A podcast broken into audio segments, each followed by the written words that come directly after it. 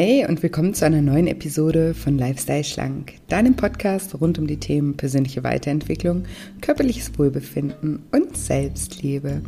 Ich bin Julia und heute spreche ich mit Entführungsüberlebenden und Resilienzexperten Marc Ballard.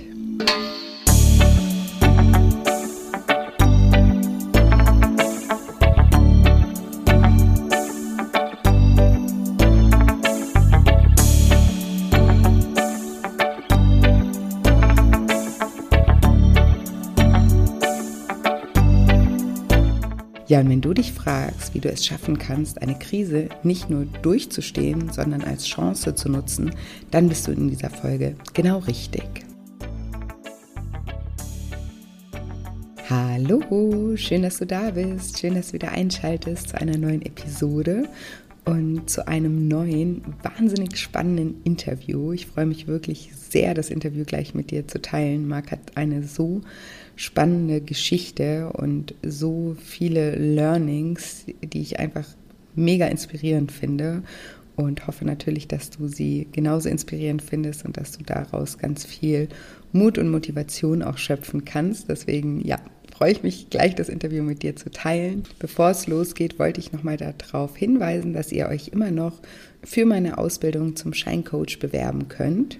Das ist eine sechsmonatige Coaching-Ausbildung, in der ich euch meinen Ansatz, das heißt mein zehn Schritte Lifestyle-Schlank-Programm beibringen werde, wie ihr das bei anderen Menschen anwenden könnt und somit anderen Menschen auch helfen könnt, wieder ein liebevolleres Verhältnis zu ihrem Körper, zu ihrem Essverhalten und vor allem zu sich selbst aufzubauen. Und das ist aber nicht alles, was wir in der Ausbildung machen oder was du in der Ausbildung lernen wirst, sondern du wirst auch lernen, wie du dein eigenes Business aufbaust, ähm, was es bedeutet, selbstständig zu sein, was dazugehört. Du wirst alles über Instagram lernen, über Steuer lernen, über wie man ein Buch schreibt, über Podcast, über Grafikdesign, über, ja, wir werden deine erste Website erstellen. Du wirst auch deinen ersten Businessplan während der Ausbildung schon schreiben mit Anleitung von mir und ganz vielen tollen Experten, die auch dabei sein werden und dich da auch unterstützen werden. Ich habe wirklich sehr coole Menschen dabei, mit denen ich teilweise eben auch selber schon zusammengearbeitet habe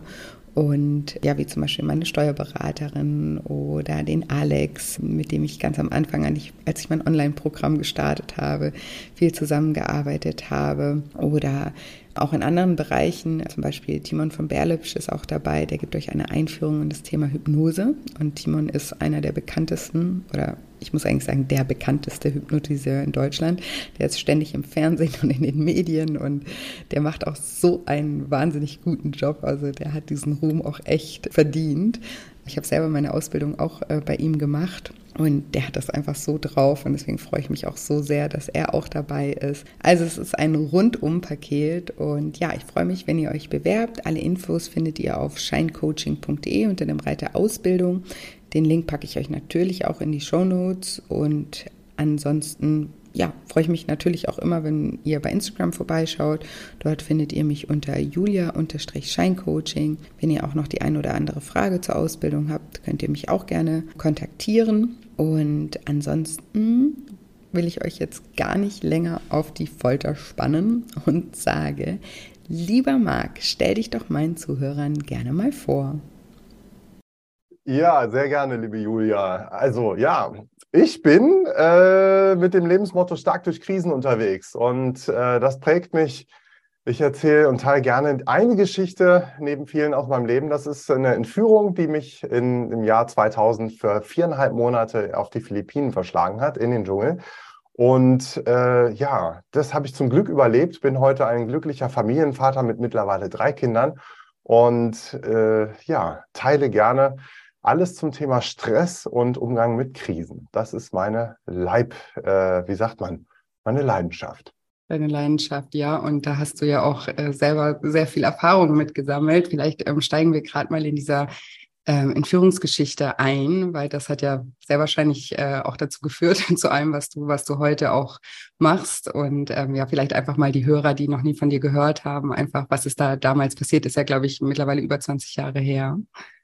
Das ist über 20 ja. Jahre her. Im Jahr 2000, das war eigentlich Ostersonntag, so ganz schöner Urlaub. Ich habe Ich war damals, ähm, das lässt auf mein Alter heute schließen, ich war 25, 26 Jahre jung und da habe ich im Ausland hatte ich gearbeitet, gelebt und dann habe ich mit meinen Eltern Urlaub gemacht und das war wirklich dieser absolut friedlichste Moment, so mal abschalten, ja, ich war sonst totaler Workaholic und runterfahren, aufs Meer blicken. Ich hatte, einen, äh, ich glaube, einen Cola Rum in der Hand. Wir haben so anderen Tauchern zugeguckt. Wir haben schon ganz viel getaucht an dem Tag. Gucken noch welchen zu, die so äh, zum Nachttauchgang unter Wasser gehen. Dieser wunderschönen Insel Sipadan in Malaysia. Und ja, plötzlich äh, wird es hinter uns total hektisch. Da stehen überall bewaffnete Männer, als ich mich umdrehe. Und die haben uns mit vorgehaltener Waffe auf, dann gezwungen, auf zwei kleine Fischerboote zu steigen und haben uns dann quer über den Ozean da auf die Philippinen verschleppt, 20 Stunden und nochmal 10 Stunden mitten rein in den Dschungel. Und da waren wir dann auf einmal mitten im Dschungel und mitten in einem Guerillakrieg gelandet, völlig unvorbereitet. Ja, Wahnsinn. Ähm, meine erste Frage ist da, was, was hast du da in dem ersten Moment gedacht, als es, als, als es passiert ist, also als du da mit deinem Rum Cola in der Hand standest und auf einmal ja, stehen da bewaffnete Menschen und was war, war dein, erster Gedanke, weißt du das nun? Also lustigerweise, weil du Rum Cola sagst, ähm, erinnere ich mich sehr gut, was mein Vater gedacht hat. Der hatte ein sehr gutes Erinnerungsvermögen und äh, der hatte tatsächlich in diesem äh, Moment äh, äh, gedacht, hoffentlich, ähm, er hat den abgestellt, Cola rum, ist mitgegangen und dachte, naja, das kann ja nicht lang dauern. Hoffentlich fliegen da keine Mücken rein.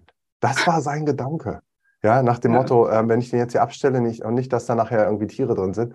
Und das lässt aber schließen auf den Zustand. Und ähnlich war es bei mir. Ich konnte es gar nicht einordnen, was da passiert. Ja, also ich, was ich gedacht habe, war irgendwie, dass jetzt irgendwelche Banditen uns ausrauben, wahrscheinlich uns die Uhren irgendwie abnehmen oder Sonnenbrillen. Haben sie auch gemacht. Aber was dann passieren würde, dass das sich Wochen und Monate zieht, das habe ich keinen blassen Schimmer gehabt.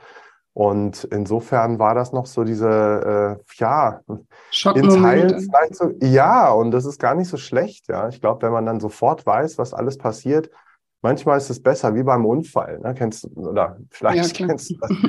Wenn man vom Hund gebissen wird oder sowas, dann äh, nimmt man das erstmal gar nicht so richtig wahr, ja. Also denkt erstmal, huh, was ist das? Und ist erstmal steht ein bisschen neben sich, hoffentlich weil das macht der Körper und äh, häufig ist es sogar wie so ein bisschen in Zeitlupe, hört sich alles ein bisschen anders an, sieht anders aus. Und bis man so richtig in der Realität angekommen ist, gibt einem vielleicht der Körper so eine kleine Übergangsfrist und das ist vielleicht auch gut so. Aber irgendwann das ist ja auch ein, ein, ein, Schutzmechanismus von unserer Psyche. Einfach wir dissoziieren ja dann ne, und gehen, gehen aus der Situation raus. Und ich glaube auch, dass das eine ganz schön gute Eigenschaft ist, dass wir ja nicht alles von, von Anfang an realisieren. Genauso, wenn man von vielleicht einem Tod erfährt, von einem nahen Menschen oder mhm. sowas, da ist uns ja auch diese ganze, diese Kraft nicht von Anfang an ähm, bewusst. Ja, Marc hat gerade einen kleinen Scherz mit eingebaut. Ich kläre das mal kurz auf, weil ich wurde gerade original zehn Minuten vor dem Interview war ich eine Runde spazieren. Ich bin gerade auf Sri Lanka und wurde von einem Hund gebissen und sitze hier noch mit der offenen Wunde. Es ist aber halb so schlimm, aber danach gehe ich auf jeden Fall mal zum Arzt. Hast du den Hund doch noch aus dem Sack gelassen. Jetzt sag aber noch komplett, hattest du denn so einen kleinen Schockmoment? Hattest du ja, so sowas, wo du erstmal gar nicht äh, realisiert hast, was passiert so? Gab es das? Ja, tatsächlich. Also ich habe gerade drüber nachgedacht, als du das gerade gesagt ja. hast. Und ich habe nämlich gar nicht, ich habe gar nicht runtergeguckt. Der hat mich gebissen und ich habe ja. dann gedacht, ja, der hat ja nur geschnappt. Und dann habe ich mich gar nicht ja. getraut, dahin zu gucken. Und ich habe zwar schon gezittert so, weil ich mich halt erschrocken habe, habe den auch erstmal versucht zu, zu beruhigen. Und dann habe ich runtergeguckt und gesehen, ja, okay, offene, offene Wunde, auch schon irgendwie sofort blauer Fleck. Und dann wurde es erst so real, so, ach scheiße, das ist ja wirklich ja was, was jetzt aber, länger nerven würde. okay. Aber es ist auch eine kleine Schonfrist und das ist erstmal gut, oder? So. Ja, auf jeden Fall. Jetzt erstmal stehen. Okay. Ja. Und wie ging es dann weiter? Also ihr, ihr, wurdet auf dieses Boot verschleppt und dann an einen anderen Ort gebracht, auf die Philippinen hast du gerade gesagt. Ja. Das ist ja auch eine Wahnsinnsreise, oder? Stelle ich mir jetzt vor, wie, wie weit war das? Das waren 20 Stunden, die wir da in so zwei Fischerbooten saßen. Mein Vater saß auf dem anderen, ich saß mit meiner Mutter auf einem. Wir waren 18 insgesamt, andere noch, äh, die mit uns entführt wurden und auch ungefähr 20 Entführer. Also es war total voll, überladen, diese kleinen Kähne, ähm, bewaffnete Männer, völlig verängstigte Männer. Es war ein ganz komisches, eine ganz komische Mischung auch aus äh, viel Romantik, ja, um uns rum eigentlich so eine leichte Brise über uns, ein unfassbarer Sternenhimmel ohne jedes Restlicht, Sternschnuppen gesehen. Also es war eine ganz komische Mischung. Und das war erstmal halt so diese, auch vielleicht klassisch, ich weiß nicht, komme ich gleich wieder auf dich mit deinem Hund, ja. Also es gibt ja manchmal so Reue-Momente, hätte ich mal, ja. Also so, und das hatte ich auch, weil wir wollten eigentlich ein, oder meine Eltern vielmehr, die wollten einen Nachttauchgang machen. Das war so der Plan. Mein Vater sagt, lass uns das machen. Und ich habe gesagt, lass uns lieber einen Drink trinken. Lass uns Ostersonntag da sitzen, irgendwie easy. Ähm, sind schon dreimal getaucht, muss man dazu sagen. Ist ja auch schon ziemlich intensiv. Und dann dachte ich natürlich, hätten wir diesen Nachttauchgang mitgemacht, wäre das nicht passiert.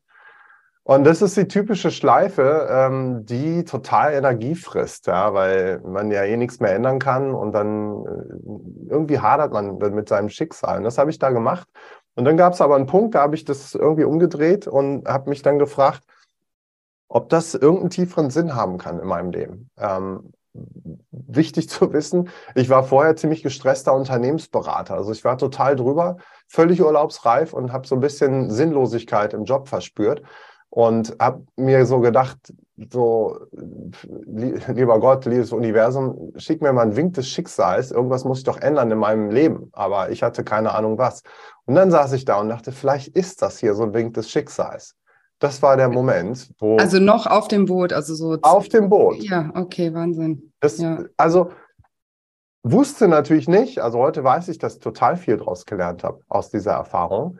Da wusste ich natürlich nicht, es war lebensgefährlich, hatte Todesangst trotzdem natürlich, aber ich dachte, naja, mal angenommen, du überlebst das hier, was auch immer das wird, dann vielleicht ähm, weißt du dann, warum das alles passiert ist. Und das hat mir so das Vorzeichen geändert. Irgendwie habe ich nach mhm. vorne geguckt. Ich habe nicht mehr so gehadert mit all dem, was jetzt irgendwie, ach, hätte ich mhm. mal und könnte, wäre. Und ich habe nach vorne geguckt und dann bin ich mit irgendwie dem bestmöglich umgegangen, was da vor uns lag. Und das war auch gut so. Dann, da kam noch eine ganze Menge.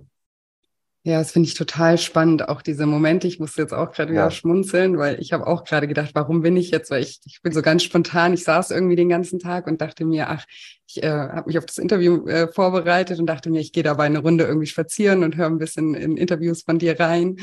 Und ähm, dachte mir auch gerade so, Mann, ey, wärst du einfach irgendwie am Schreibtisch sitzen geblieben, wie unnötig. Aber es ist immer so der erste, der erste Gedanke ist immer dieser, okay, ähm, ja, erstmal irgendwie blöd und warum ich und warum jetzt? Ja, und wieso ja ist genau. Das jetzt, wieso ist das, das, jetzt irgendwie so passiert? Ja. Ich bin ja. aber von Natur aus auch jemand, der dann irgendwie auch gleich immer irgendwie was Positives versucht, irgendwie daraus wieder zu ziehen. Und habe mir jetzt gedacht, ich hatte auch vom Surfen, ich habe so eine Überlastung von meinen Schultern, weil ich es da immer so ein bisschen übertreibe. Und mhm. bin jetzt irgendwie schon seit fünf Tagen nicht mehr im Wasser und war jetzt auch schon mit dem Gedanken am Spielen, jetzt am Morgen einfach wieder zu gehen. Und dann habe ich mir mhm. aber gedacht, so, jetzt habe ich noch eine, eine Bisswunde gekriegt, jetzt zeigt mir nochmal so, dass, dass ich eben jetzt erstmal mich auskurieren soll und immer auf meinen Körper hören soll. Und das habe ich dann gleich wieder so als Zeichen genommen und dachte, ja, sonst wäre es vielleicht noch schlimmer gewesen oder so. Und das sind so diese Gedankenschlafen. Und jetzt meine Frage ist, dass du ja auch so schnell irgendwie in, geswitcht ja. hast, also noch auf diesem ja. Boot. Warst du davor auch schon jemand, der eher immer so sich auf das Positive fokussiert hat oder sehr lösungsorientiert gedacht hat? Ich glaube schon ein Stück weit. Ich glaube schon, ähm, dass ich in einem Haushalt oder in einer Familie groß geworden bin. Insbesondere meine Mutter hatte immer diesen Spruch, ähm, dieses Positivdenken. So, das mhm. hat die immer total geprägt. Sie hat nicht viel gelesen, aber das war so irgendwann halt zum Buch über positives Denken gelesen. Das hat sie sehr geprägt. Ähm, Komme ich aber gleich zu, bis zu einem Punkt, der irgendwann pathologisch ist. Ähm, mhm. Also der ist, äh, man kann es auch übertreiben, habe ich festgestellt. Aber ja, ich gucke schon eher äh, so, was steckt auch drin. Aber ähm, das ist nur die Hälfte der Wahrheit. Also der, die andere Hälfte habe ich auch kennengelernt. Und die ist viel wichtiger. Also Optimismus bin ich großer Freund von. Ich habe übrigens auch gesehen, ähm, dass du, also du hast eine Dankbarkeits-App oder so. Ne? Ja, oder? genau. Ja. ja. Ja. Naja, dazu vielleicht, ähm, das, das, ist schon was, was ich da auch praktiziert habe. Also da habe ich da kennengelernt. Den Blick aufs Positive wenden, das habe ich, ähm, glaube ich, äh, mit in die Wiege gelegt bekommen, aber da nochmal ganz neu kennengelernt. Das war so, wir saßen dann äh, dort unter schwierigsten Umständen. Also Hygiene, absolute Katastrophe. Also kein Strom, kein Wasser, keine Toiletten, kein Toilettenpapier, kein Wasser zum Händewaschen. Also alle voll mit Würmern und äh, Durchfallen, was man so haben kann. Also es war wirklich, wirklich, wirklich schwierig. Ähm, und manchmal sehr niederschlagend. Ne? Ähm, ja, wir sind, waren in Kriegssituationen, wir hatten Hunger, fast nichts zu essen, kein Dach über dem Kopf und so weiter. Und dann kam der Kali aus Südafrika, ein Mitgefangener, äh, irgendwann zu mir und sagte, du, ich mach, wir machen gleich, ich und Monique, seine Partnerin, wir machen gleich ein Sunset Prayer. Also wir ähm, beten zum Abend, hast du Lust mitzumachen? Und da habe ich gesagt, ja, bin ich dabei, macht total Sinn, dachte ich. Und ich dachte, wir setzen so, also so wie sagt man, Stoßgebete äh, äh, schicken wir in den mhm. Himmel. So, wir holen uns raus aus dem Schlamassel. Das war so mein Gefühl.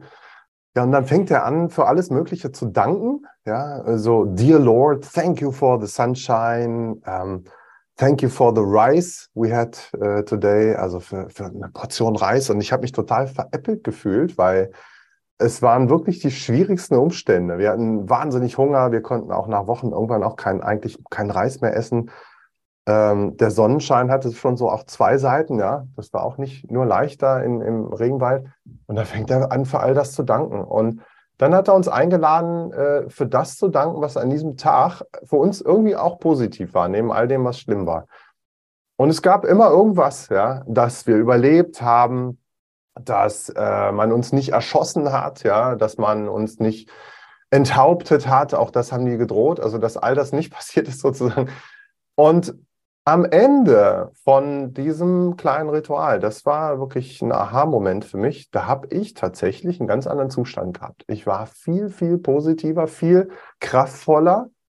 Und ich war so diese totale Angst, diese Frustration, dieser negative Strudel, in dem man so manchmal vor lauter Sorgen gerät und wir auch geraten sind damals, der war weg. Ja, und ähm, das war schon eine starke Erfahrung, zum Thema Dankbarkeit. Ähm, erstens, dass es einen völlig rausholt aus zumindest diesem Negativfokus von dem, was man eh nicht mehr ändern kann. Und dass man immer drei Sachen findet, für die man dankbar sein kann. Also egal unter welchen Umständen, es gibt immer drei. Und es ja. funktioniert. Es ist einfach, und jetzt weiß ich, es ist einfach, äh, das Hirn funktioniert so, kann gar nicht anders und man kann, also ist ja eigentlich irre. Und deswegen toll, dass es halt auch deine App gibt dazu, die das äh, sicherlich unterstützt. Man kann das ganz gezielt nutzen, diesen Mechanismus äh, mit reiner Willenskraft. Da muss man nicht intelligent sein, man muss nicht irgendwie positiv sein. Im Gegenteil, man kann es einfach machen und es wirkt. Und das finde ich schon total irre. Und das habe ich damals so kennengelernt. Ja, spannend. Und du hast aber gerade auch gesagt, dass das ja auch ein bisschen ins Gegen oder äh, zu, zu extrem werden kann. Ähm, ich kann mir vorstellen, was du, was darunter meinst, einfach, dass ähm, ich glaube eben auch Schmerz, und das wollte ich dich sowieso in einem Interview fragen, auch Schmerz oder auch Situationen auch einfach anzunehmen, mhm. ist und da auch durchzugehen und das auch durchzufühlen. Ne? Das ist äh, wahrscheinlich, ähm, meintest du auch das damit, äh, genauso wichtig. Ich finde ja auch immer dieses Wort Resilienz zum Beispiel, bedeutet ja psychische Widerstandskraft, finde ich manchmal so ein bisschen irreführend, weil das heißt ja irgendwie wieder, also im Widerstand mhm. oder ne, dass du dann irgendwie mhm. im, im Streit dagegen bist, ne? Anstatt eigentlich bedeutet es ja auch, also für mich bedeutet Resilienz, wenn ich darüber nachdenke, was es für mich persönlich mhm. bedeutet, ist es eher auch ein, eine Anpassungsfähigkeit, also dass wir auch ja. annehmen, dass sowas ja. hier jetzt passiert ist. Ne? Weil wenn du ja nur im Widerstand bist und sagst, was wir jetzt gerade eben hatten, ne? warum ist mir das jetzt passiert und warum haben wir, mhm. warum sind wir nicht doch tauchen gegangen und warum ja. jetzt gerade ich, dann bist du ja, dann bist du ja ständig im Kampf sozusagen. Also annehmen und auch Dinge durchfühlen ist genauso wichtig finde ich zumindest. Ah, jetzt kommen ganz bestimmt viele deiner Hörerinnen und Hörer auch in den Widerstand. Sagen sich, ja, aber man kann doch sein Schicksal nicht einfach so hinnehmen und einfach so. Ähm und das ist, glaube ich, ein, ähm, häufiges Missverständnis. Mhm. Also äh, ich bin total bei dir mit, mit dem Widerstand. Ich finde den auch diese psychische Widerstandskraft ist ein ganz irreführendes äh, Wort. Mhm. Es geht tatsächlich um Anpassungsfähigkeit. Und das heißt nicht, dass man einfach sich irgendwie an alles anpasst, was da so ist. Aber da mitgeht. Also mhm. du kannst es ja eh nicht verhindern. Was, was da ist, da kannst du ja nur mit umgehen. Du kannst es dir nicht mehr wegwünschen. Und Das ist der erste Schritt, ist diese Akzeptanz tatsächlich. Also da erstmal hinzukommen, nicht alles hinzunehmen, sondern die Herausforderung anzunehmen. Das, was vor dir liegt, das gilt es jetzt anzunehmen und damit umzugehen, ganz aktiv. Und das heißt eben nicht, und das ist so das, wo bei Resilienz viele auch dran denken, da geht es immer um positiv denken, musst entspannen, musst du. Ja, manchmal ja, das stimmt. Wenn man am Boden zerstört ist, wenn alles um einen rum zusammenbricht und nur noch negativ und man sich selbst noch das größte Problem wird, was im, im Weg steht, dann ist Optimismus tatsächlich mit all den Möglichkeiten wie Dankbarkeit eine absolute Hilfe. Aber es gibt auch eben die Situation, wo positives Denken tödlich sein kann. Also so weit gehe ich. Äh, bei uns war das so wo eben dieses ja positiv denken und entspannen ist absolut äh, Killer. Also ein Beispiel ist, ähm, da war mein äh, Vater zum Beispiel mal gestolpert im Dschungel. Das, wir waren barfuß, es war überall glitschig. Er ist hingefallen, hat sich so an der Hand verletzt, das hat geblutet. Und das war schlimm, weil wir hatten ja irgendwie gar keine medizinische Versorgung. Und er war völlig positiv. Der hat gesagt, ach, ich muss mir aber nicht die Hände waschen. Hätte er machen können, hätte er weniger getrunken, mehr die Hände gewaschen. Aber er sagte, ach komm, wir sind doch eh jetzt übermorgen frei. Das war seine Überzeugung. Der hat super Optimist, weil man gesagt hat, übermorgen kommt er frei. So, und dann hat sich die Wunde entzündet, die ist eitrig geworden, er hatte 40 Grad Fieber, unbehandelt. Das war total lebensgefährlich. Und er hätte sich besser mal die Hände gewaschen.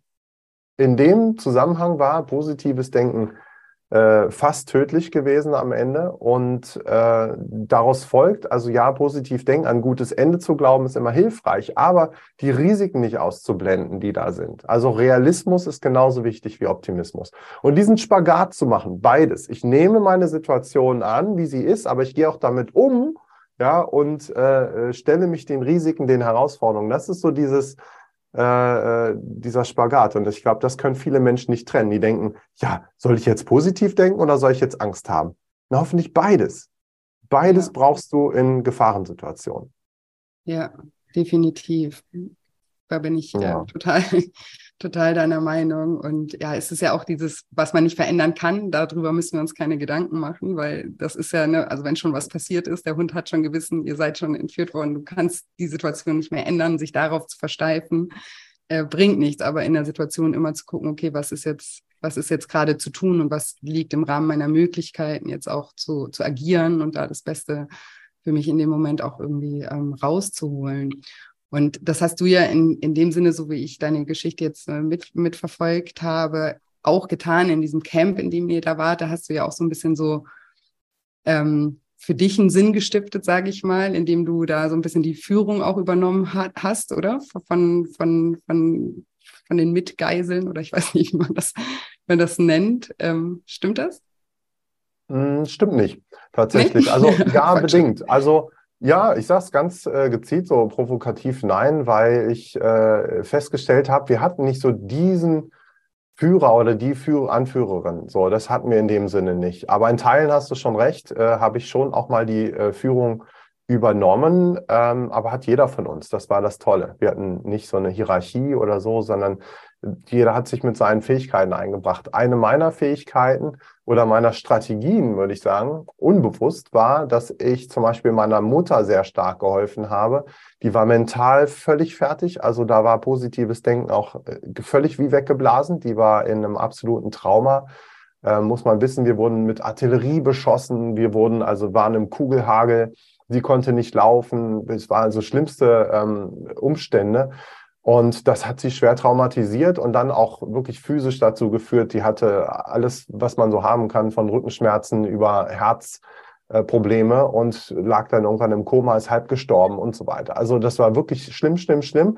Und ich habe mich aber darauf fokussiert, ihr zu helfen. Also das klingt mhm. immer so heroisch, ja. Also ich mit meinem Vater zusammen, wir haben sie da irgendwie durch den Kugelhagel getragen, klingt so heroisch, ne? wie in so einem Film. Wir haben irgendwie äh, alles gemacht, eben natürlich gewaschen und Wasser geholt und was da alles äh, zum Überleben wichtig ist. Aber der, das ähm, Interessante war für mich zu merken, am meisten habe ich mir selber geholfen. Mhm. Also ich war überhaupt nicht so in der Angst von mir um mich so stark. Noch nicht mal, als wir wirklich, also diese Situation ist mir im Nachhinein irgendwie auch dachte ich, wie, wie, wie, wie habe ich das eigentlich überstanden? Da wurde auf uns geschossen, wirklich, man hört das, wie so die, diese Kugeln so durch das Laub neben einem, das zerstäubt so, ne, geht so an einem vorbei und das hätte jede Kugel hätte uns treffen können. Und meine Angst war aber viel größer, dass meine Mutter von dieser selbstgebauten äh, Trage runterfällt. Ja, und da habe ich mich so darauf fokussiert, dass ich viel weniger Angst hatte wahrscheinlich, als wenn ich jetzt alleine gewesen wäre. Und ja. Das war so mit meiner Strategie und da habe ich sicherlich auch in, in gewisser Weise Führung auch übernommen. Aber viele andere auf ihre Weise eben auch und das war auch gut so. Wir haben das Team uns gut ergänzt.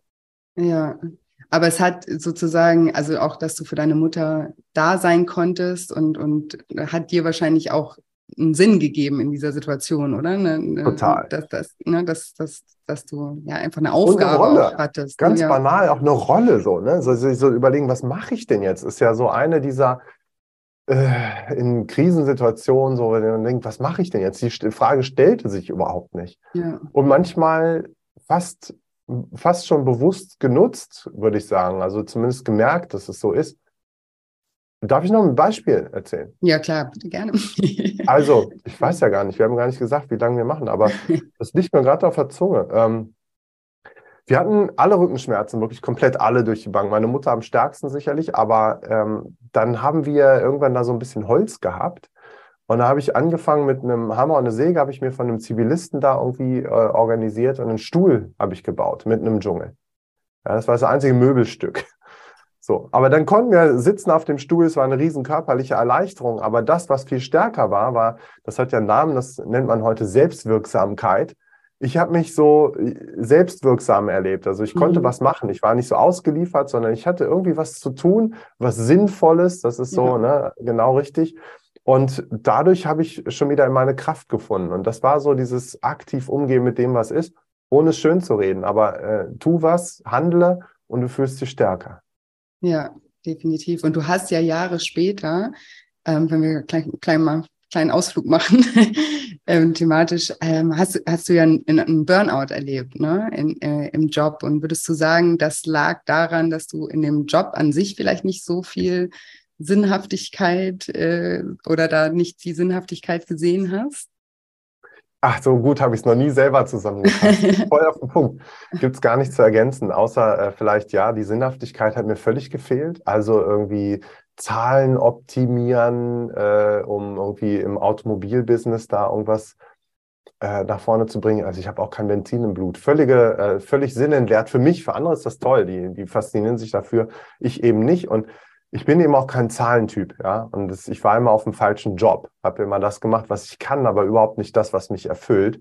Mhm. Und das, was mich erfüllt und mir wirklich, also bis heute auch in meinem, heute, wenn ich irgendwie Vorträge äh, halte oder wenn Menschen mein Buch lesen und ich spüre, dass irgendwo bei ihnen ein positiver Impuls angekommen ist. Wenn, wenn ich das spüre, den Sinn meiner Arbeit, dann äh, habe ich wieder Kraft, egal was zu tun und was zu stemmen. Und das war damals eben im Dschungel auch. Also wenn ich gemerkt habe, es geht meiner Mutter oder anderen um uns äh, herum irgendwie wirklich besser und es trägt dazu bei, dass wir da vielleicht besser oder überhaupt überleben, ja, dann bin ich völlig on. Also dann äh, habe ich wahnsinnig viel Kraft. Aber wenn das fehlt, so das Richtige zu tun für einen tieferen Sinn, dann ja, dann kann es auch mal im Burnout enden. Das ist tatsächlich so.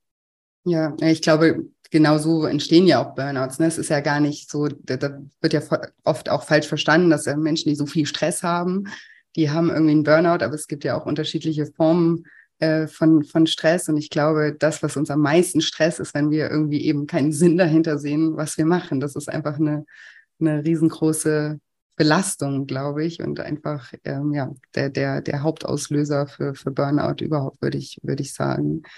Ist, ähm, ja, also die meisten denken, man muss einfach Stress wegmachen. Ja. Na? Ne? Und das ist ein völliges Fehlverständnis. Und ich habe äh, vorhin auf deiner äh, Webseite geschaut und äh, da schien mir ein ganz ähnliches Mindset zu sein, nämlich äh, viel tiefer gehend, als zu sagen, bei dir ist ja, geht es ja um schlank sein oder ähm, im weitesten Sinne, so habe ich das verstanden. So und so, das, da, da geht es aber äh, nicht irgendwie drum, einfach nur irgendwas zu machen dafür, sondern äh, den tieferen Sinn. Also es ist ein Signal des Körpers. So hast du es, glaube ich, geschrieben. Ja. So. Und Stress ist auch ein Signal. Da sollte man genau hinhören, wofür steht denn das? Und dann gibt es irgendwo Ursachen, wofür das irgendwie einen Sinn macht, dass du gerade gestresst bist. Vielleicht auch, dass du mehr Gewicht zulegst. Das macht vielleicht auch mehr, also hat einen tieferen äh, Grund. Und, und das einfach nur wegzumachen, kann sogar problematisch sein. Und das habe ich damals mit Stress gemacht. Ich habe Stress mal einfach wegmeditiert, habe Sport gemacht und so und dachte, ach, jetzt geht's wieder. Dann habe ich genauso sinnlos wie vorher äh, wieder äh, Zahlen gekloppt. Das macht natürlich keinen Sinn. Wenn mir mein Körper sagt, hey, du bist an der falschen Stelle, dann sollte ich mich irgendwie bewegen, dahin, wo ich an der richtigen Stelle bin. Aber wenn ich das Symptom immer wegmache, werde ich die Ursache nie beheben. Ja, ja, genau, das ist dieser Druckschluss, ne, dass wir dann irgendwie auch immer ins, ins Weitermachen. Ja, okay, ich habe gehört, Meditation ist gut für, zur Stressbewältigung oder Sport ist gut, ne? Und dabei stressen wir uns dann teilweise ja noch mehr, weil wir dann uns noch mehr auf unsere To-Do legen, weil wir äh, mhm. setzen, weil wir dann denken, ja, ich habe ja schon so viel Stress, jetzt muss ich zum Ausgleich irgendwie noch äh, Sport machen oder das machen. Und mhm. warum funktioniert das jetzt nicht? Wieso können andere meditieren? Und ich bin immer schweif mit meinen Gedanken ab und ja. dann noch mehr stressen. Ne? Das ist ja eben, das ist so der, der große Druckschluss dahinter. Aber ich finde das sehr spannend, eben auch an, an deiner Geschichte eben zu sehen, dass, ja, dass, dass, dass wir eigentlich im Prinzip jede Situation irgendwo meistern können, solange wir irgendwo einen, einen Sinn haben. Ne? So, so ist es ja eigentlich. Also das, das ist das, was, was uns am Leben hält eigentlich. Und das ist auch das, was ja viele Menschen auch depressiv macht und ähm, ja, vielleicht auch ähm, wie sagt man, die antriebslos macht, wenn wir einfach keinen Sinn sehen, wenn wir wissen, wir sind in einem Job gefangen, in dem wir uns nicht, in dem wir uns, ja, in dem wir uns nicht wohlfühlen, in dem wir keinen Sinn sehen, wenn wir sehen, irgendwie, wir sind in einer Beziehung, die eigentlich keinen Sinn mehr für uns genau. macht oder was, ja. was auch immer es ist. Ja, sehr, sehr, sehr spannend. Ähm, wir, wir sind jetzt also ein bisschen ähm, geswitcht, deswegen würde ich gerne noch mal kurz zurückgehen. Äh, ja, zu, zur Entführung. Ähm, wie ist es denn dann damals ausgegangen? Das ist bestimmt auch noch sehr interessant für die Hörer. Ja, wichtig äh, zu wissen, also wir können vieles meistern, aber manchmal gehört ein bisschen Glück eben auch dazu. Ne? Also Resilienz heißt ja nicht, dass man irgendwie alle Krisen wegmacht. Gehören zum einen zum Leben dazu, kommen auch immer wieder, also auch bei mir, ja, bei äh, jedem. Und es geht nur damit äh, darum, sich best selber in den bestmöglichen äh, mentalen und letztlich auch körperlichen Zustand zu bringen, um damit umzugehen. Und äh, ja, bei uns hieß das so lange wirklich möglichst dort zu überleben, auch physisch, äh, bis wir hoffentlich freigelassen werden. Und das war am Ende der Fall. Also es wurde, ähm, wurde tatsächlich Lösegeld gezahlt. Also die Forderung das, äh, der Entführer war eben genau das und die Drohung war, dass sie uns enthaupten. Das war ein riesen äh, ja, Angstpotenzial natürlich. Ne? Also da ja. waren sich Angst gemacht. Das machen ja. die auch. Haben die auch während der Zeit gemacht, wo wir dort waren. Und wir wussten das, dass sie Geiseln enthaupten. Und ähm, am Ende wurde tatsächlich gezahlt.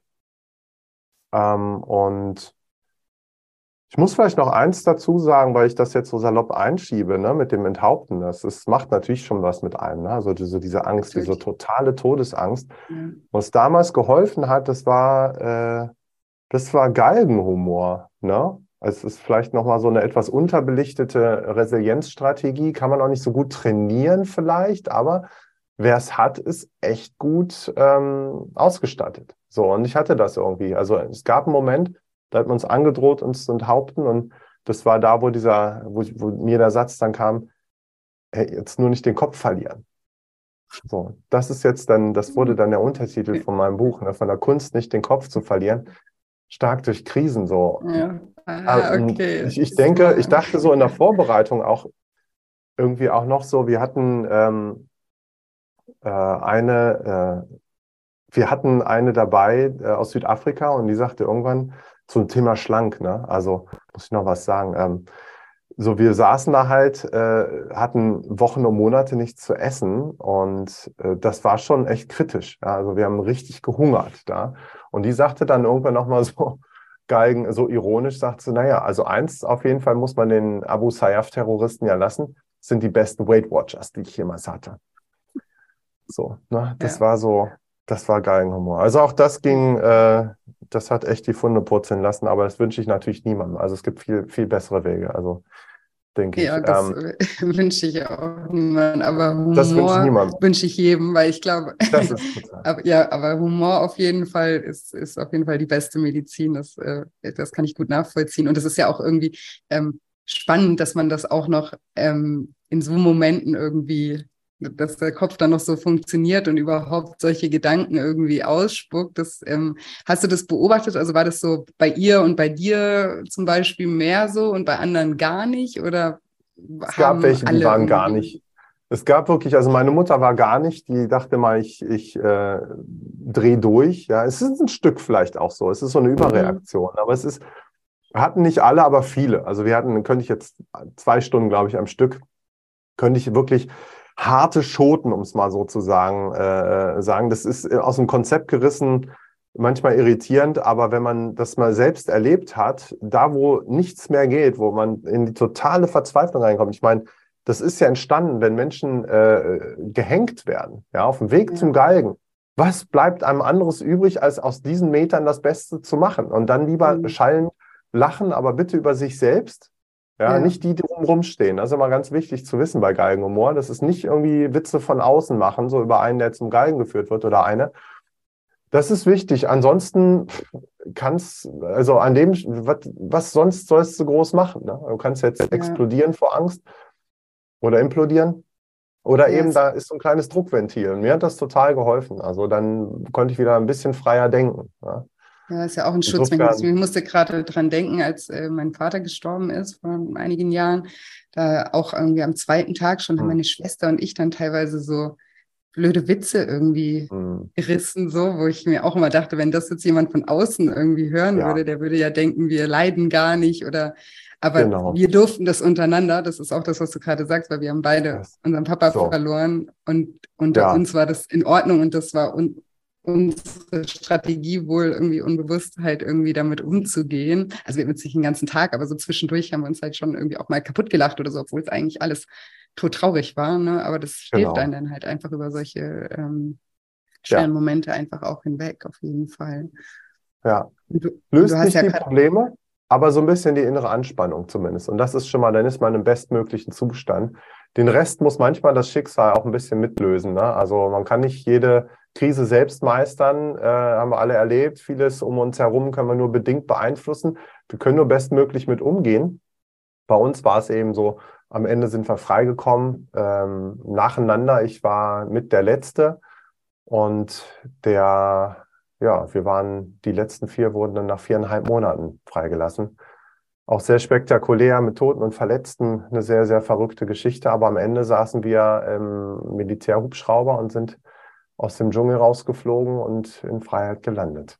Ja. Wahnsinn. Und da würde mich jetzt auch nochmal, wenn ich noch einen Moment wie war der Moment, dann war ja endlich dieses ersehnte, das, was du wahrscheinlich viereinhalb Monate lang dir jeden Tag gewünscht hast, war ja endlich dieser Moment da und auch dieses Nachhausekommen war das dann so erlösend oder ist dann nochmal irgendwie wirklich, als dann alles abgefallen ist, so hat es dann dich so richtig erstmal erwischt? Ähm, weil das ist natürlich auch traumatisierend, was du da erlebt hast. Also erstmal hatte ich posttraumatisch schon mit äh, Schweißträumen zu kämpfen, so für ein paar Wochen. Wenige Male, vielleicht fünf Mal oder so, aber die waren da. Das waren so Kriegssituationen, von denen ich geträumt habe. Ne?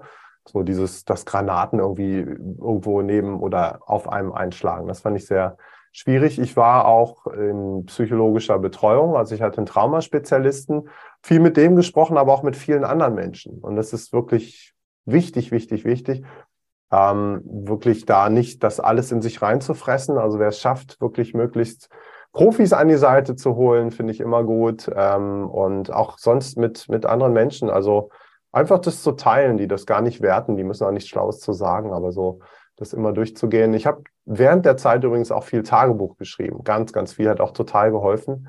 Ähm, da ist dann auch irgendwann das Buch ein bisschen mit auch draus entstanden, weil ich genau wusste, wie ich mich damals gefühlt habe. Also auch an normalen Tagen, also die sonst nicht so in Erinnerung bleiben, wie das so war, habe ich alles aufgeschrieben. Das hat geholfen. Ansonsten, ähm, tja, bin ich irgendwie ziemlich in mein Leben so zurückgekommen, außer dass wir plötzlich halt sehr in der Öffentlichkeit standen. Also das mhm. war so von einem Tag auf den anderen hingefahren als ja, Privatperson und dann zurückgekommen. Das hat doch eine ganze Weile äh, gedauert, bis so das Privatleben wieder da war. Es war ja wirklich das Medienereignis im Jahr 2000. Und das hat auch erstmal, äh, war gar nicht so leicht, da in den Job zurückzukommen. Und äh, für mich war es gut, dass ich nach Luxemburg gegangen bin, nachdem ich kurz in der Heimat war, in Göttingen. Das war sehr schön. Auftanken, äh, Heimat ist wirklich was ganz Besonderes. Und dann aber wieder nach Hause. Das war mein Luxemburg damals. Und dann, äh, ja, ging das, heißt, das Leben nicht auf, dann ging wirklich weiter, auch mit Krisen. Und das, und das heißt, du bist dann aber nochmal in deinen alten Job zurückgegangen? Ich bin nochmal in den alten Job zurückgegangen. Das war genau die größte äh, Sünde eigentlich. Ich habe die Chance nicht genutzt. So, ich bin kein Freund, der sagt, Krisen sind Chancen. Das ist immer ein Schlag in die Fresse. Äh, Krisen sind Krisen, die tun weh. Ähm, die will kein Mensch. Ja, äh, da finde ich auch nicht gut, die schön zu reden. Aber in Krisen drin, da steckt manchmal eine kleine Chance. Und es geht nur mhm. darum zu sagen, okay, man kann fluchen über Krisen, das ist alles äh, völlig menschlich und in Ordnung. Nur dann auch, wenn es eh schon passiert oder passiert ist und zum Leben auch dazugehört, dann zu gucken, was gibt's noch? Ist da irgendwo eine kleine Chance drin versteckt? Und diese Entführung, die wünsche ich niemandem wirklich, ähm, sowas zu erleben. Und doch äh, steckt ja auch da ganz viel, äh, habe ich ganz viel lernen dürfen. Und die größte Chance habe ich aber vermasselt. Also ich habe ja eben gelernt, wie viel Kraft ich habe, wenn ich so ein, äh, heute sagt man, Purpose habe. Also es ging ums mhm. Überleben. Wow. Ja. Wenn ich meine Rolle habe, Menschen, Mitmenschen und für Menschen irgendwie mich einzusetzen. Wow. Und dann gehe ich zurück und mache irgendwie für Finanzindustrie erst, das war so in Luxemburg und dann später Automobilindustrie, so, also mir völlig emotional ferne äh, Welten, äh, mache ich dann so einen Zahlenjob, ja, völlig analytisch und losgelöst von mir. Ja, dann musste ich erstmal einen Burnout haben, um zu verstehen, dass sich da vielleicht nochmal was in meinem äh, Leben ändern darf. Und das habe ich dann auch gemacht. Und ja, das ist Teil des Weges. Ja, ja, finde ich auch wahnsinnig spannend, weil du ja im Boot schon die Idee hattest, hey, vielleicht ist hier die Chance. Ich kann es aber vielleicht auch so ein Stück weit nachvollziehen, dass wenn man in so einer Unsicherheit auch ist, über so einen langen Zeitraum, ne, das ganze Leben irgendwie gefühlt auseinandergebrochen ist, ne, wenn, wenn, du, wenn du in so einer Situation bist, dann vielleicht danach erstmal wieder so das Gewohnte und die Sicherheit irgendwie suchst und die Struktur. War das vielleicht auch so ein, so ein Antrieb von dir einfach? Genau, am Ende war es so eine Art Komfortzone, einfach weil es, äh, also es war ja. letztlich dieses, wie sagt man so schön, äh, lieber das bekannte Unbehagen als das Unbekannte Wagen. Also es war ja. so, so zurückgehen in das, was ich kannte. Ähm, natürlich gibt das Struktur, aber es ist letztlich auch das Bild, was wir haben. Sei ein Stehaufmännchen, wird ja immer gepredigt. Das ähm, ist ein Riesenfehler. Dieses Aufstehen, Krönchen richten, mal kurz so Dreck abputzen und dann weitermachen. Weil ja. wenn du einfach weitermachst, dann hast du nichts gelernt, nichts verändert. Und da wirklich innehalten und zu überlegen, was kann ich an mir, in meinem Leben eigentlich verändern? Was kann ich rausnehmen? Das gilt für jede Krise, für jede Beziehung, die vielleicht dann, ja, irgendwie ist jetzt vorbei, jetzt neues Spiel, neues Glück, ne, ist so der eine äh, Impuls so einfach nochmal probieren, so ohne über sich zu reflektieren, wird, man nimmt sich immer mit, wird dasselbe passieren. Und dasselbe auch in Beziehungen, auch wenn es dann, ach, jetzt geht's ja irgendwie gerade wieder so, ne? Aber es ist mhm. eigentlich gar nicht richtig geklärt, dann kommt das immer wieder auf den Tisch, bis man halt wirklich mal sagt, so, was kann ich denn aus dem, was gerade doof war, ähm, ist ja schon gewesen, hat ja schon wehgetan. So, was kann ich jetzt daraus lernen? Was kann ich wenigstens noch daraus ziehen? Das ist das, was wir äh, verpennen wenn wir uns für Stehaufmännchen halten oder Stehaufmädchen sein wollen. Das ist äh, nicht gut. Ja, Besser das heißt, innehalten. Hast, ja. Du hast halt die zweite Krise noch gebraucht, sozusagen, um dann in dem Bereich ähm, sozusagen dann auch ja, deine Wahrheit zu finden, wie man das manchmal so äh, sagt, und, und dann auch wirklich auf dein Herz zu, zu hören und das zu machen, was du jetzt auch, was du jetzt hauptberuflich machst und was dich, nehme ich an, auch erfüllt, oder? Total. Also jetzt äh, brenne ich, ohne auszubrennen. Ich liebe das, was ich mache und am Ende, ja, ich hatte so ein ganzes Sammelsurium an Krisen, was ich auch gerne und offen teile. Dazu gehört auch ein Arschtritt aus einer Beziehung, also Beziehungskrisen. Das ist, rede ich ja vor allem von mir. Immer wieder, immer wieder, immer wieder. Dasselbe, ohne mich jemals zu ändern. Und äh, da gab es wirklich einen Arschtritt von einer äh, damaligen Beziehung, der hat mir dann die Augen geöffnet. Und danach dachte ich, naja, vielleicht hat es ja irgendwas mit mir zu tun. Und das war genau der Punkt. Das ist diese Ursachensuche. Aha, okay. Mhm. Ich bin gar nicht Opfer, immer falscher Chef und dumm gelaufen und irgendwie Freundin hat eine Macke. Ja, hat sie. So what? Das bringt mich nicht weiter. Wenn ich immer Pech habe, immer in die falsche gerate, dann habe ich irgendwie, also das ist, äh, dann bin ich ein Opfer. Ne? Aber wenn es was mit mir zu tun hat, das ist so der Punkt, da kann es aufwärts gehen. Und glaube, das ist auch das Thema, wofür du letztlich stehst. Das, so wie ich das verstanden habe, geht es ein bisschen tiefer. Also es ist nicht nur irgendwie zu sagen, da muss irgendwie was weg, sondern irgendwie, wenn man irgendwas findet, was in einem drin ist, was wo ganz anders liegt, ähm, wo, ja, vielleicht kann man das auflösen, vielleicht braucht ein Körper gar nicht äh, das, was mich da an ihm stört oder sowas. Also ich weiß nicht, ich stecke jetzt so tief nicht drin. Ist auch nicht so mein Thema. Mein Thema ist nicht dick, mein Thema ist dünn immer gewesen, ja. Ich hatte immer ja. Äh, eher das andersrum, ja. Aber äh, wie auch immer. Aber das ist so diese, das steckt halt drin häufig in den Zeichen, die uns das Leben sendet oder der Körper. Und wenn wir es immer nur wegmachen, dann äh, werden wir das nie, äh, nie, nie verstehen. Ja, und ich denke halt eben, Genau, die Zeichen nicht lesen. Eben, ich sage ja auch immer, Übergewicht ist sozusagen ein, ein, Symptom und das will uns eben was sagen. Und ich meine, es ist ja, jeder Mensch hat ja auch so seine destruktiven Strategien und der eine isst halt, der andere trinkt, der andere arbeitet äh, zu viel und äh, lenkt sich da immer wieder ab und guckt nicht hin. Also wir haben ja alle irgendwo unsere Themen und das finde ich halt auch immer so wichtig, dass man sich das auch ja. immer vor Augen hält. Ne? Das ist halt nur gesellschaftlich so bei der Junkie auf der Straße oder dann der, der Übergewichtige, Total. da wird dann halt gerne mit dem Finger hingezeigt, weil da, da äh, tragen wir sozusagen unsere Probleme nach außen, da, da ist es offensichtlich und der Workaholic, der wird noch irgendwie gelobt und ja. anerkannt und gesagt, oh, wow, ja. wow. Und selbst wenn du einen Burnout hast, wird dann irgendwie noch gesagt, wow, krass, er hat so krass Hält gearbeitet, dass er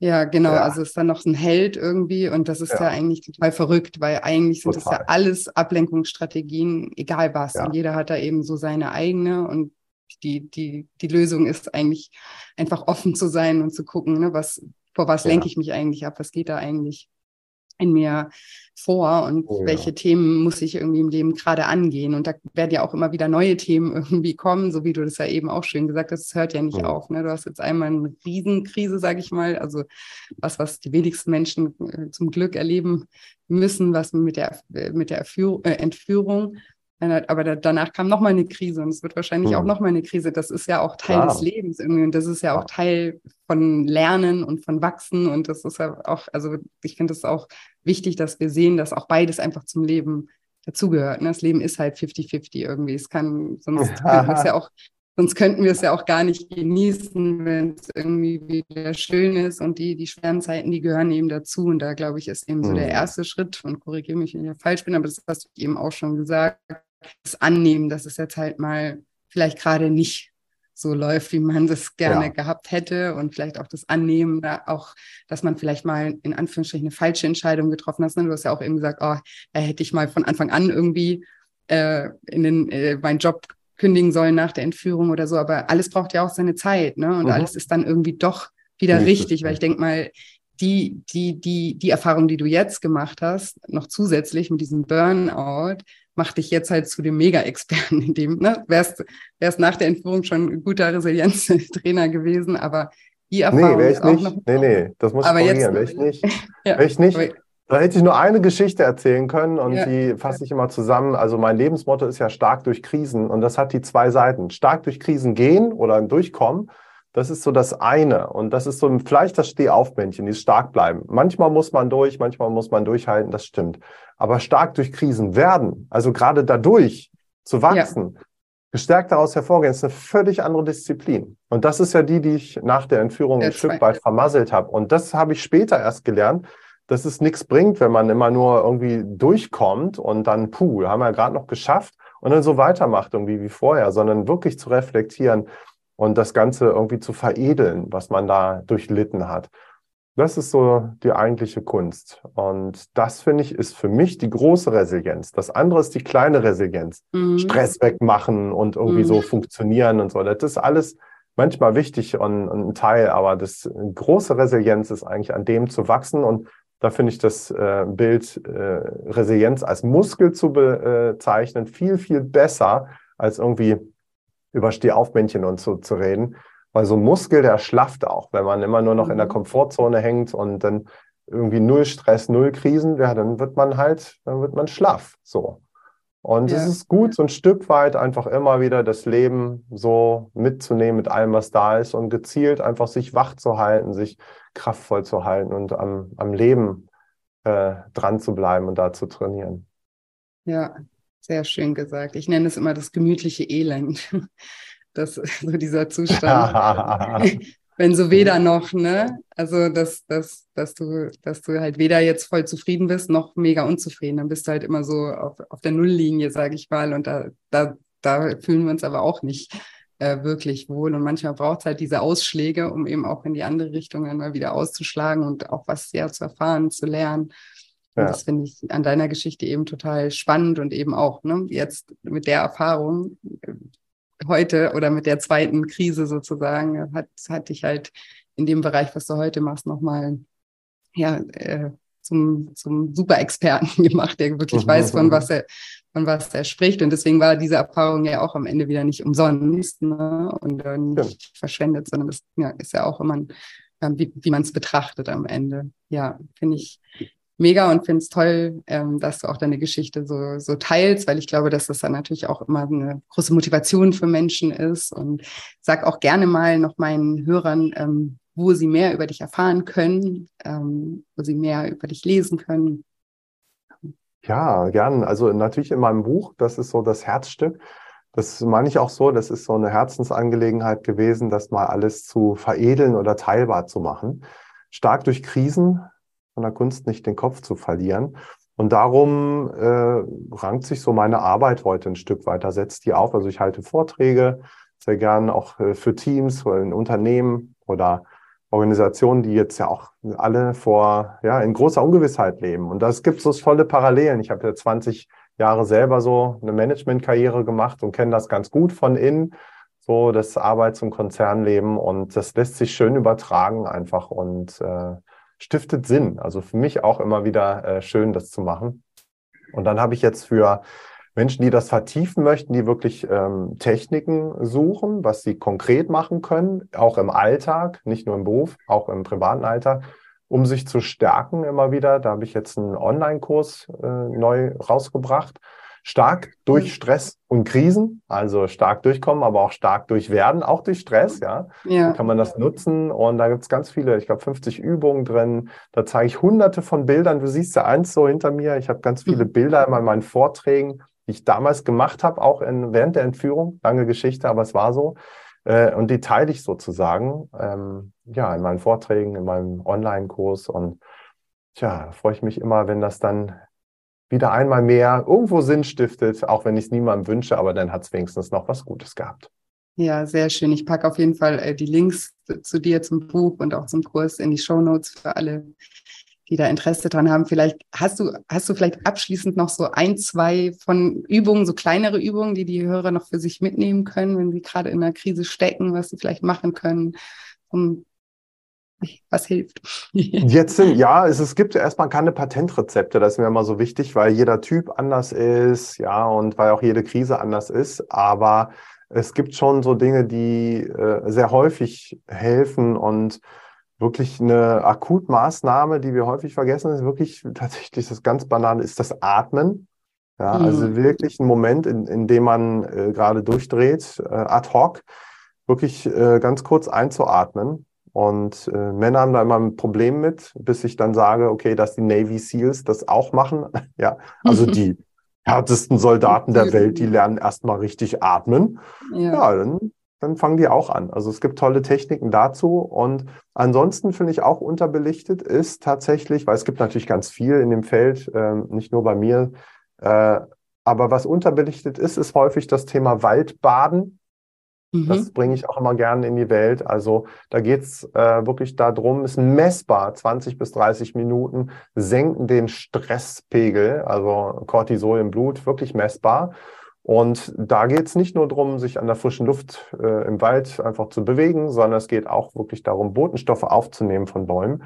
Äh, das ist ganz interessant, wirklich sehr gut belegt, macht Spaß, ja. Und wo immer, wann immer man die Möglichkeit hat, das ist wirklich was, was ich häufig mache, ist äh, rauszugehen in, in, in Wald. Ähm, man ist in einem anderen Zustand danach. Egal wie man reingegangen ist, man kommt wirklich gestärkter äh, wieder raus. Das ist so. Und das finde ich. Sei denn, wird, man wird vom Hund gebissen. Es sei denn, man wird vom Hund gebissen. Deswegen sage ich, es gibt keine Patentrezepte, also je nachdem. Ich würde auch im Serengeti-Park nur bedingt einen Spaziergang empfehlen, aber genau so. Ne? Äh, muss man schon genauer hingucken. Aber was eigentlich immer eine Nebenwirkung ist und echt geil, und das ist äh, lustigerweise das, was mir die meisten zurückspielen vom Buch, ist so, ich dusche heute noch kalt das, das ja. ist so ein Ding, um aus der Komfortzone rauszukommen. Das ist nicht nur mhm. für den Körper gut, sondern es ist wirklich so jeden Morgen äh, hinstellen und sagen, ich drehe jetzt mal, ich bin Warmduscher, ne? so von Natur aus, total. Ich genieße das und ne? so. Und dann irgendwann kommt der Moment, da sage ich so, raus aus der Komfortzone, rein ins Leben. Und dann drehe ich auf kalt. Und das jeden Tag zu machen heißt, ich bin schon mal einmal aus der Komfortzone raus und das macht was. Also es fällt mir viel leichter, Dinge zu tun, die ich hasse, ja, die mir schwer fallen, sowas wie telefonieren, da bin ich irgendwie nicht so der Typ für, aber dann nehme ich einen Hörer hoch und denke, ach komm, hast schon halt kalt geduscht, also unterbewusst, ne? Das ist total ja, super. Man ist auch äh, irgendwie schon mal gut drauf. Ja, finde ich ein super Tipp. Ich mache das mein schon. Tipp. ich mache das schon mein ganzes Leben lang, witzigerweise. Ja. Also ich bin auch Warmduscher, aber irgendwie hat meine Mutter mir das damals beigebracht und ich mache das immer. Und ich glaube eben auch, die Komfortzone ist auch ein Muskel. Dann können wir auch trainieren da. Und wenn wir jeden Tag uns ein bisschen challengen, herausfordern, dann ähm, ja, fällt uns das dann auch ne, in größeren Situationen einfacher. Deswegen ja. vielen, vielen Dank nochmal für das sehr interessante Gespräch und für deine Zeit heute. Schön, dass du zu Gast warst. Vielen Dank für die Einladung. Ja, und jetzt hoffe ich wie immer, dass dir diese Folge gefallen hat und dass du ganz viel aus dem Interview mit dem lieben Marc für dich mitnehmen konntest, dass sie dich inspirieren, motivieren konnte, ja, einfach zum Nachdenken bringen konnte und vielleicht auch nochmal zu hinterfragen, wo du im Leben gerade stehst und wo vielleicht es nicht erst zu einem Crash kommen muss, bis du etwas veränderst, Genau, und ja, wenn du äh, beruflich gerade etwas verändern möchtest, dann kannst du dich, wie gesagt, auch noch für meine Ausbildung zum Scheincoach anmelden. Die startet übrigens am 2. Oktober und geht ähm, sechs Monate und die kann man auf jeden Fall auch berufsbegleitend absolvieren. So ist das gedacht. Und genau, alle Infos auf scheincoaching.de unter dem Reiter Ausbildung und ansonsten findest du den Link natürlich auch nochmal hier in der Bio äh, in der Bio, sage ich schon, in den Show Notes. Die Bio ist bei Instagram. Bei Instagram findet ihr mich unter julia-scheincoaching. Auch da versuche ich euch jeden Tag mit Inhalten zu inspirieren, zu motivieren und euch dabei zu unterstützen, umzudenken in manchen Lebensbereichen, wo ihr vielleicht noch negative Gedanken habt, die euch das Leben schwer machen. Genau, deswegen kommt da auch super gerne vorbei. Da freue ich mich sehr.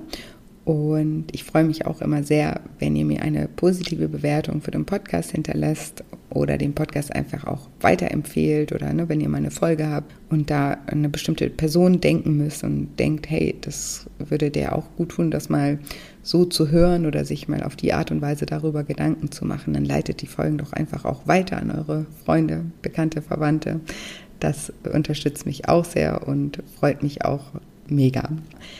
Ja, und ansonsten habe ich heute nicht mehr viel zu sagen, außer dass ich euch wie immer eine wundervolle Woche voller neuen Möglichkeiten wünsche und mich schon ganz doll auf nächste Woche Dienstag freue. Macht's gut, bis bald, eure Julia.